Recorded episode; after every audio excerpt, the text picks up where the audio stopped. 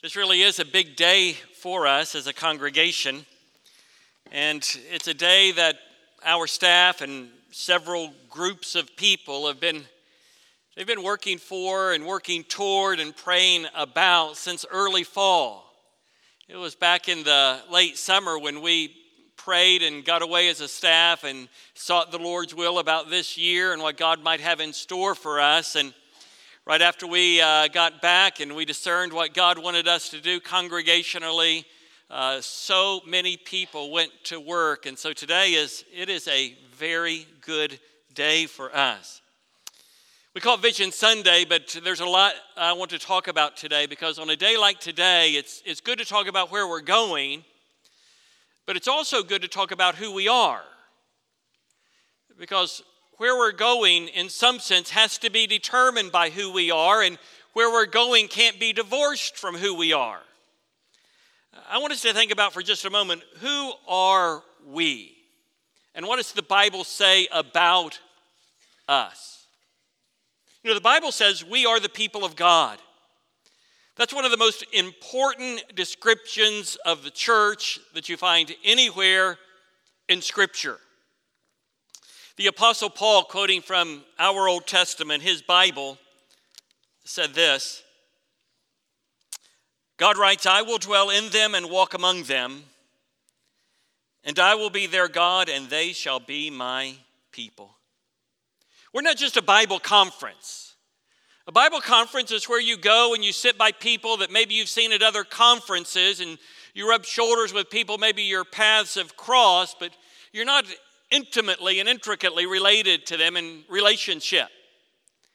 And you come and you sing and you listen to preaching or teaching and maybe break go to some breakout sessions and, and then you go away and the relationships that you uh, developed or the renewed relationships that you had momentarily, well, they're gone until the next Bible conference. That's not who we are. The Bible says we are the people of God and that God is not only in us, but He dwells among us. In fact, the Apostle Paul says we're not just the people of God, we are the body of Christ. As we gather together on Vision Sunday, it is absolutely essential that we know who we are, and we are Christ's body. Just a few weeks ago in Ephesians chapter 1, we studied these very verses where Paul wrote, And God put all things in subjection under Jesus' feet and gave Jesus as head over all things to the church, which is Jesus' body, the fullness of Him who fills all in all. We're the body of Christ. We're intricately related to one another, and we absolutely need one another. You don't need the people that you sit beside at a conference because you're not a part of their congregation that they are a part of. When you're a part of a congregation, you have a spiritual gift, you've got spiritual abilities, you've got, you've got inclinations that make you absolutely integral and essential to what's taking place there. Many people, though, they're just only generally connected to the local church. And so when you're only generally connected to a local church, you're like a hand that's been cut off and set to the side. A hand that's been cut off and set to the side, it, it's no good to the body, and the body is no good to the hand. When Jesus says that we are a part of his body, and Paul says that we all have spiritual gifts, he means we need one another. That we are ears and hands and feet and legs and arms, and there's a place for all of us in the body of Christ. We are Christ's body. We're not just casually related to one another. We are related to one another like a body is related to one another. We are the people of God and we are the body of Christ. The Apostle Paul in chapter 2, we're working our way through the book of Ephesians if you're a guest with us. And uh, just a couple of weeks ago, we read how the, the church of Christ is like a temple. And it is a temple that is indwelt by God's Spirit. This is what Paul wrote in Ephesians 2 in whom the whole building, being fitted together, is growing into a holy temple in the Lord, whom you also are being built together into a dwelling of God in the Spirit. You know, there's something mysteriously magnificent when I get on my knees in my study in the mornings, and when you get in whatever place where you have your devotions and you open up your Bible and you read it and you sing to God and you make confession of sin and, and you pour your heart out to Him in prayer. There's something mysteriously magnificent about that. But in another sense, there's something even more mysteriously magnificent when the people of God gather together as redeemed, blood bought sinners, indwelt by God's Spirit, worshiping loudly for God's glory, following along in a passage of Scripture and studying it together. There is a sense when the, that the isolated Christian never experiences the fullness of that if they're not intimately and intricately involved in a local church. That is, if it were just, just about me, I could be like a, one of the monks in the Middle Ages, a hermit that would go to, the, go to the desert with their Bible and they would live so they, they wouldn't be stained by the world. So they wouldn't have to engage messy people in a, as a part of a congregation. They could, they could just be by themselves, memorize the Bible by themselves, pray by themselves, sing by themselves. But that's not what God redeemed us for. God redeemed us to make us a part of a people. He redeemed us to make us a part of an army. He redeemed us so that we could be a temple. And when we gather together congregationally, He manifests His marvelous and magnificent presence in a way that exceeds and goes beyond what happens when we're, we're all alone by ourselves in our study or in our recliner in the living room, drinking a cup of coffee and opening the Word of God. It's beautiful, it's magnificent, it's spectacular. The Spirit of God ministers to us. But there's something unusually glorious when you've got a few hundred people reading the Bible together off of the screen. You know, sometimes I'm not able to to see the words on the, on, on the screen, and so I'll stumble along for a minute, but then I'll just stop and, and I'll listen to you. And I'll listen to the convictional, re, the convictional reading of God's Word. And it does something for me. Hey, it's magnificent when I have an open Bible on my knees in my study. There's something that hearing a congregation like this read the Word of God together does that I don't get when I'm by myself. And then you, you experience this as well as you're, you're singing and you're extolling the greatness and the magnanimity of Christ. And you can hear the people next to you singing just as loud, just as passionately, just as fervently. And sometimes you come in and you might be like me and you've had a bad morning, you've had a bad week, you've had a bad month, you've had a tough year. And you're standing there and maybe you're not even singing, but all of a sudden, the Spirit of God uses the voices of the people of God. And you can sense something, something's going on inside of me. And that despondency, that discouragement, that dejection seems to shrivel and diminish as the voices of the people of God sing louder and louder and louder. And then before I know it, and you're, you're not much different than me, before you know it, you find yourself joining in, singing just as loudly and passionately and fervently as the people that are surrounding you. There's something about being a part of a local church. There's something about putting your, putting your life down and digging in and making yourself at home among a congregation of believers. In, in the first service, we baptized Kim Fusting. Uh, Kenny started attending here when he was a college student. And Kenny put down his put down his roots in this church and went through the University of Louisville, graduated, and and uh, got a job. And then along the way, God brought him a, a Christian wife. And as Kim was as we're sharing this morning, Jeff was sharing for her, Jeff Eliff, that she was baptized uh, in an early age, but actually ended up not being converted until a teenager. And, And then she just felt compelled by the Spirit of God. I need, I need to be baptized by immersion. And so, those of us that have known Kenny and then Kim in the years that they've been married, we're sitting here and we're, we're cheering them on because it's not like a Bible conference where we're coming and going and only casually related. We know them, we see them. In fact, this week I was visiting with some folks that have been visiting the church, wonderful young couple. Both of them not very long out of the military, beautiful baby uh, moved to Louisville. I said, Well, tell me, how did you find us uh, when you visited us? Were we friendly and, and, uh, and outgoing? I, I felt like I, rather confidently they would say yes. And they said, You know, we came in, we sat down, and we weren't seated there but just a couple of minutes. And then this couple, Kenny and Kim, came up and introduced themselves and befriended us. And so when I saw Kim being baptized, I was sitting right here, and I'm just thinking in my heart, Praise God for that. That they don't understand church as like a conference, church is like a community of believers. It's a family, it's an army, all marching in the same direction. And then to see David and Paul baptized and to, and to know that John and Renee have been faithful members here for many, many years. Renee is like a witnessing machine. She ministers to more international people than anyone in our church.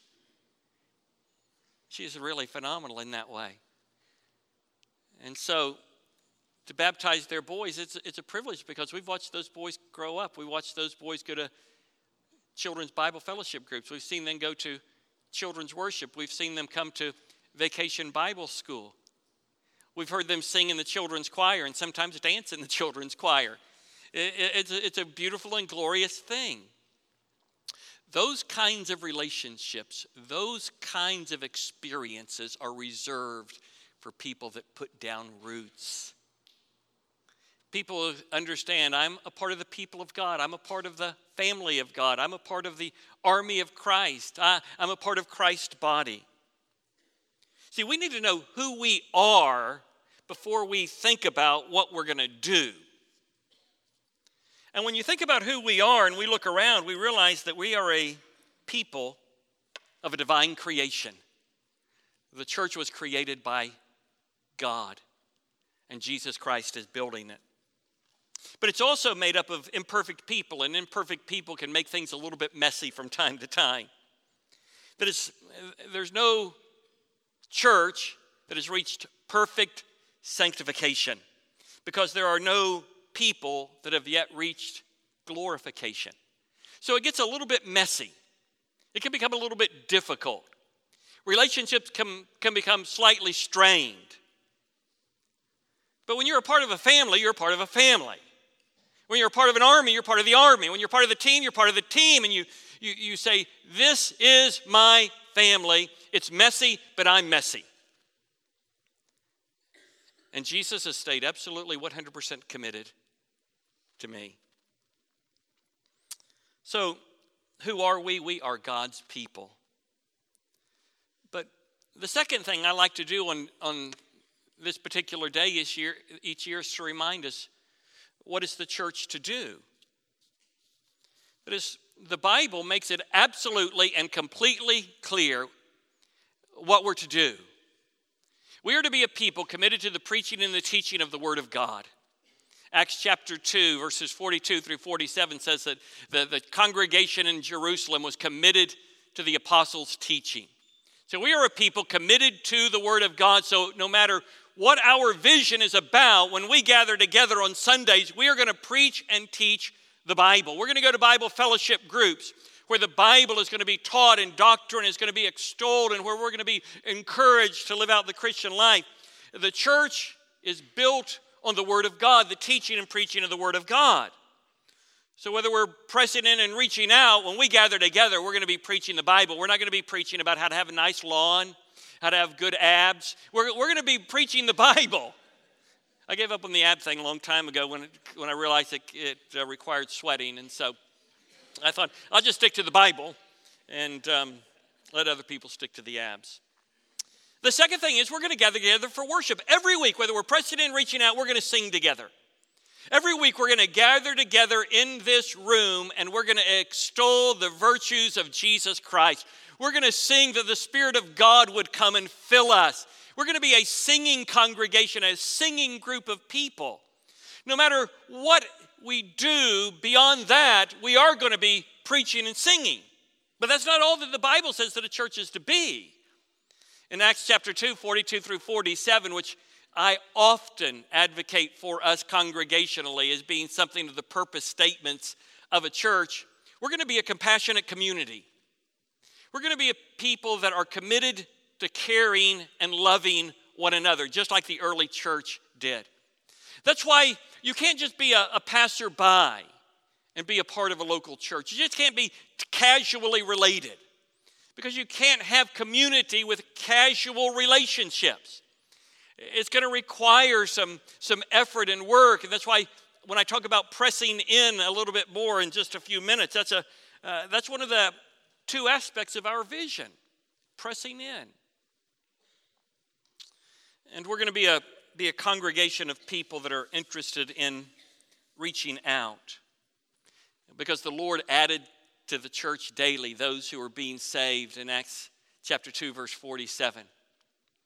That is, we want to be great commandment and great commission Christians. And so, what's the church to do? The church is to teach and preach, it's to sing and worship, it's to care and minister and serve one another, and it's to take the gospel to the world, whether it's across the street, around the corner, or on the other side of the globe. That's what the church is to do. So, as we talk about pressing in and reaching out, those things will stay very high on our priority list because you're not a church if you don't do those things. But why are we focusing on pressing in and reaching out again this year? Well, it goes back to what I just said a moment ago. We want to be great commandment and great commission Christians. To be great commandment Christians is to love your neighbor as yourself. Uh, that's straight from the, the lips of Jesus. Love the Lord your God with all of your heart, soul, mind, and strength. That's why we preach his word. That's why we sing for his glory. And the second is like it Love your neighbor as yourself. Most people are interested in the first, they just don't take the second one quite as seriously. But the reality is, you can't love Jesus and not passionately love his people. You can't love me if you don't love my wife. Now, there's a lot of people that love her, they don't care that much about me. I, that's understandable. But uh, you see the point that I make. Our love for Jesus, the mirror of that is our love for his people. You can't say, I love Jesus and not love his people. You can't say, I'm committed to Jesus and not committed to his people. You can't say, I'm following Jesus and not living in community with his people. Because the two are intricately related. The second is like it love your neighbor as yourself. Why are we why are we repeating, pressing in? Because we want to be great commandment people.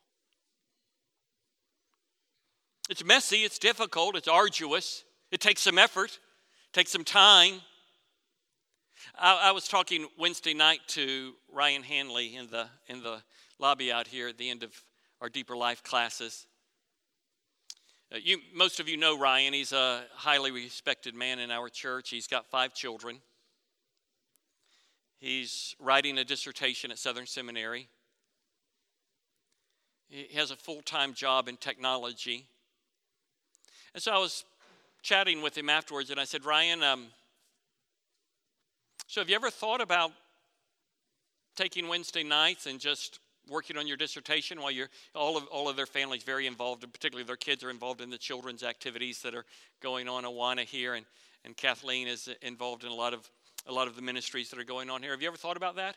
He said you know i really did think about it pastor but he said the conclusion i came to is my soul can't take it. And i said well what do you mean by that ryan? What do you mean your soul can't take it? He says i can't take in my soul not being around the people of this church.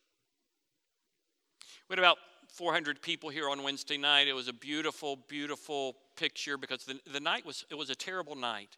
And many people just couldn't get here. And, and I understand that, that completely. Many people can't drive at night. I couldn't drive, uh, drive here if I was coming at night without, uh, without someone driving me myself. So, uh, so I understand, I understand how that is. And some people just impossible for them to, to get here with either the weather or sickness or sick kid. I understood completely. But here we are, there's 400 of us in the building, and I'm standing out here with Ryan, and I said, You know, Ryan, I see exactly what you mean. You would never see, you would never see Herb Searles hardly ever. If you were in a staying at home working on your dissertation. And Herb's a pretty good person to see. And he named some other people, and I said, I, see, I see what you're saying, brother. I, I understand it now. I understand why, why you're saying your soul can't afford not to press in. So, pressing in, it's messy, it, it takes some sacrifice. Because, you know, feet are dirty things to wash. And as you press in, there's a lot of foot washing that's got to take place. Those relationships get tough, they get messy, people disappoint us, I disappoint you, you disappoint me. It's all a part of being in a church that has not yet had perfect sanctification. Paul put it this way He said, Don't look out merely for your own personal interest, but also for the interest of others. Have this attitude among yourselves, which was also in Christ Jesus. He was a foot washing machine. He was a caring, loving, serving, ministering machine. And so we're pressing in again this year because we need to press in again this year. You know, one of the biggest mistakes people make at the beginning of a new year is they come up with a list of resolutions that, that's a mile long. And when you have a list of resolutions a mile long, the odds are you're not going to accomplish any of them or they're going to start falling to the wayside pretty quickly.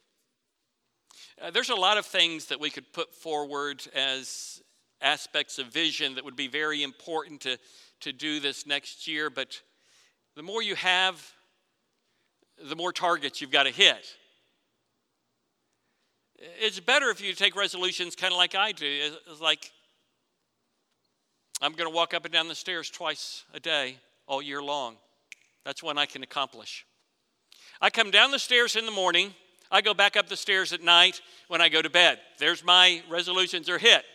Uh, I don't shoot for the moon.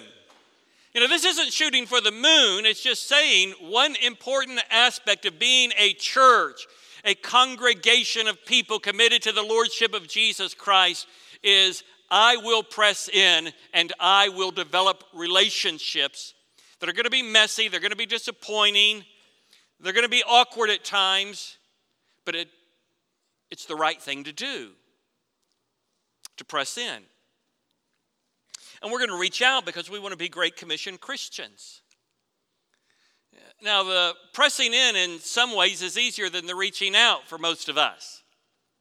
Uh, I, I, told the first, um, first uh, hour worship service, and I've mentioned it before. You could put Philip Brown into a Starbucks and he leads the cup of coffee to faith in Christ. It's phenomenal. You take, you take Blake Ring, and Blake is he's, he's like Philip He's a witnessing machine. I'm not like that. But I need to be a Great Commission Christian. Just because I don't have the demeanor or the disposition or the ease of, of taking a conversation and moving it very quickly to a gospel conversation doesn't absolve me of the responsibility of it.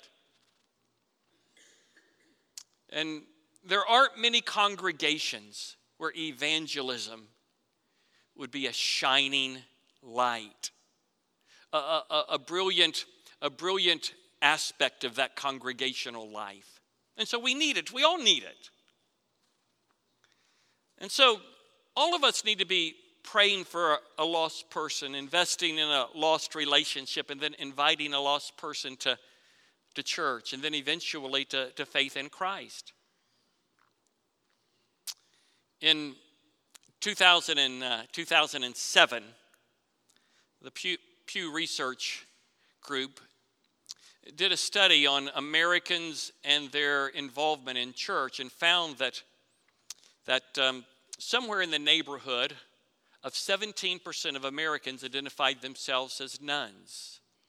Nones is a term that's used to describe people who are atheistic, agnostic, or just religiously indifferent. That is, it just doesn't have any role in their life. They're, they do not have any religious, they're not anti church, they're not anti uh, Christian, they just have no religious commitment at all. In 2007, it was about 17%. In 2017, it was 27%. 27% of Americans would identify themselves as a none atheist, agnostic, or just religiously indifferent. The strange thing is, over 58% said if they were invited to a Christmas Eve service or to a Christmas worship service, they would go. Uh, although people are living in spiritual darkness, God often uses a simple invitation to light a small spark. And so we want to be a people that are planting gospel seeds. They're thinking about gospel conversations. It's not easy for most of us. In fact, we find it downright tough. But you know what? That's a part of discipleship, isn't it? Discipleship is more than reading the Bible, memorizing scripture, giving to the church. It's also about being Great Commission Christians. And most of us are interested in being disciples. We're interested in being discipled. We're interested in knowing more about the Bible. But there comes a point in Christian discipleship where we have to become Great Commission Christians because sharing the gospel is a part of discipleship. Now we're going to be at different places on the spectrum. Some of us are going to be at that, some of you are going to be at that place where Philip and, and Blake are. Some of you are going to be maybe there in the in the middle where you're a little bit more like I am. You you, you do it some, you like you, you want to do it more, but you find it difficult. And then there's some over here that they just don't share your, you don't share your faith at all. This is going to be good for you. It's going to be helpful for you. It's going to be the best thing that could ever happen to you. Because God will receive more glory through your life if you will plant gospel seeds. We're going to give you some advice and some, some help in doing it. We're not, we're not going to say invite 50 people to church this week. We're going to say, hey, how about inviting one person to Easter? Invite one person to Easter. Now, if you're like me, I better start working on it right now. I better start thinking about it, praying about it, looking for, the, looking for that, uh, looking for that person. But it, it will be the best thing for God's glory in your life that you will accomplish between now and Easter. Because you read your Bible, you pray, you give to the church, you're pressing into your Bible fellowship group, but you need to mature and develop in this area of discipleship. It's pressing in and reaching out. I found something interesting in the reading I was doing for this, uh, for this message about preaching in, so I'll go back to that one before I move on. And, and what I found was a study by Lifeway Christian or Lifeway Research in surveying evangelical Christians. They would ask them a couple of questions. The first question is Are you actively involved in a evangelical church? And the answer was almost un- unanimously yes, we're actively involved. And then they asked them, How many times a month do you go to church? And they said, One to two times a month. That was stunning, wasn't it? It was stunning to read that. That the new normal for regular attendance in evangelical churches is once or twice a month. And what they went on to discover was that multi generational churches, which I'm very committed to being a multi generational church, I don't know what I would do if I were in a church, for example, and I didn't have Miss Jewel Caswell come to me several times a year and say, Pastor, I want you to go and, and I want to introduce you to someone that's sitting beside me. Miss Caswell's a, a senior adult. Her husband, Jim, one of the most magnificent and wonderful men in, in the history of our church, passed away a number of years ago. I, I need her. Or to see the Catrins come in. You know, the, the, the Catrins, senior adults, they read and study their Bible together every morning. I, I, I need them. I would not be happy without them. They're senior adults. Some of you are looking at me. I wouldn't be happy with that old, without that old man up there on the platform. Well, it's all relative, isn't it? I'm committed to being a multi generational church. But what that study said was what people will discover in multi generational churches, the church will look a lot older than it actually is because the most faithful people in the church are typically older adults. And the younger you are, the tendency is growing. Now, this, we've got an unbelievable number, army of young couples and single adults that are unbelievably committed to, to congregational gathering. But in the average church, it'll look much older because the younger a person is, the more they're drawn to the mentality once or twice a month means actively involved in an evangelical church. It means that's what it means to be a regular, a regular attender, heavily involved.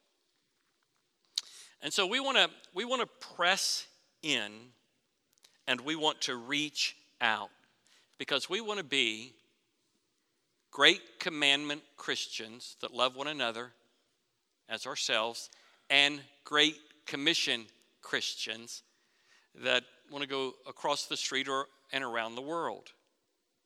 Well, what do we hope to accomplish? What do we hope to accomplish? I think what we hope to accomplish is that we'll see more people washing one another's feet.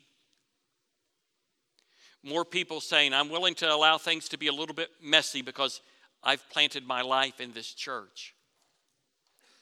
More people saying, you know, I, I'm not just going to stand back and complain that people aren't reaching out to me. I'm not developing relationships. I'm going to be a grown up. I'm going to be a big boy, a big girl. I'm going to develop relationships. I'm going to embrace other people that are maybe different than I am, socially, uh, economically, ethnically. I'm going to develop relationships with others even if it kills them. I'm going to I'm going to do that. That's we're hoping to accomplish that. Why? For the glory of God. So that when God looks down on our church, he receives great glory and honor because there's a small group of people, a few hundred people that are saying, "This is my church. I'm going to love those whom God has gathered in it." And so I'm going to press in for his glory and for her good.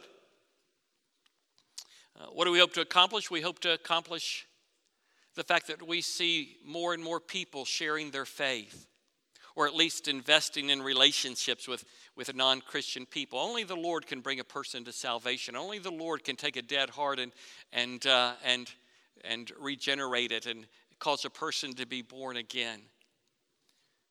But God normally does it as gospel seeds are planted and watered and uh, they begin to, to develop and, and come to maturation. And it's usually through the investment of a Christian person.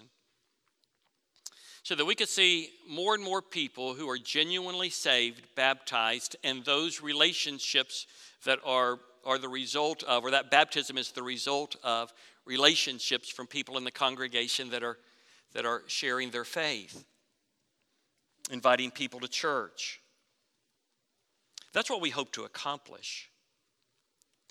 That we, that we will be ever growing in the glory that God receives from us congregationally. So, what's at stake? Well, everything is at stake when God's glory is at stake. Everything is at stake when God's honor is at stake.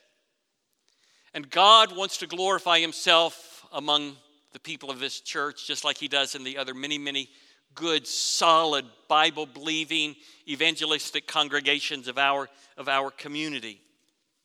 And so, what we've done is we've tried to aid you by giving you a, a roadmap. This is something new the last few years for us. You know, we called it a checklist last year. Last year. Checklist not a good name for it. We had 24 things on the checklist last year. We've reduced it to 12. Next year, maybe you'll be two. I don't know. But we've given you a roadmap. Uh, the roadmap isn't for us to check off and say, well, I'm a great church member or I'm a horrible church member. They probably don't want me. I didn't do three things this last year. That's not what the roadmap is for. The roadmap is so that we can do some of the same things together. We can struggle through the same things together because we're a family. And as a family, we want to be headed in the same direction. We want to be engaged in the same kinds of activities. We, we want to know that we're a part of a, of a group of people that are struggling like we're, like we're struggling. So we've, we've got this roadmap that we're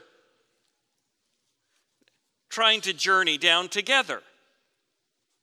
It's not complex. So what if I don't get one? That's fine. I won't get one either, either probably. But together we want to struggle down the same road. And then we've given you some a prayer card. Could you imagine what God might do if every Monday there were somewhere in the neighborhood of 400 adults who prayed for revival, genuine, authentic, spirit inspired revival and that the evidence were repentance and faithfulness. That's, that's something to join arms and link together in. And then on Tuesday, we pray for greater intimacy and community in our Bible fellowship groups. And for Wednesday, we pray for opportunities to invite people to church and open doors to share the gospel. Hundreds of people, hundreds of us every week, praying and pounding heaven, asking for the very same thing. Not a 400 different things, but all for the same thing. 400 of us focused on this. That's, that's the vision. It's not, it's not have, it doesn't have anything to do with nickels, noses, budgets, doesn't have anything to do with any of that. It's got everything to do with being a congregation wholly committed to the Lordship of Jesus Christ and being a part of the people of God, the family of God, a temple indwelt by the, by the Holy Spirit, and seeing God do something great among us right here.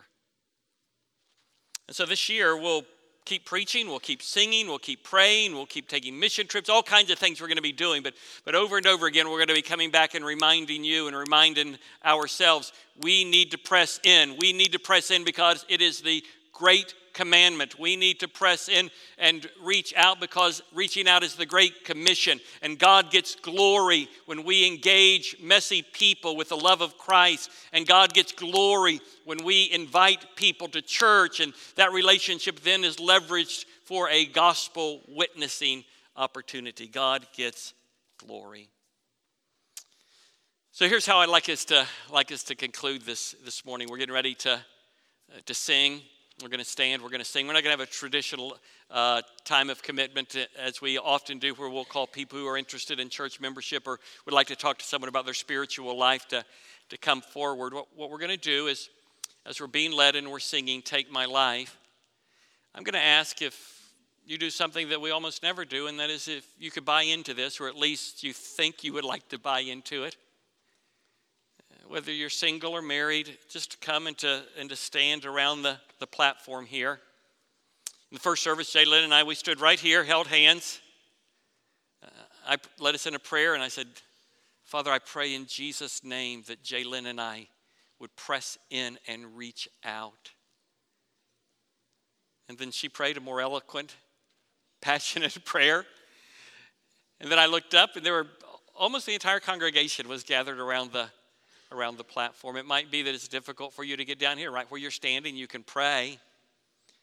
Uh, but maybe you would just come forward this morning and say a brief prayer, a prayer of commitment, uh, a, a, prayer of, of intentionality that, uh, that God would do a great thing among us in 2018 for His glory and for our good.